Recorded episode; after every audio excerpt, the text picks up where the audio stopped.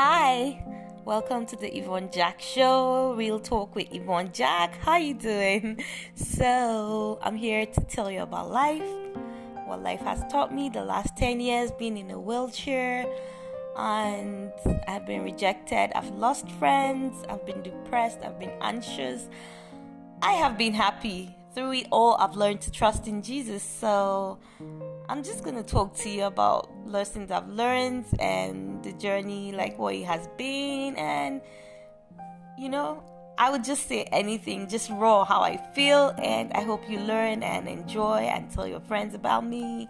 So I'll see you guys.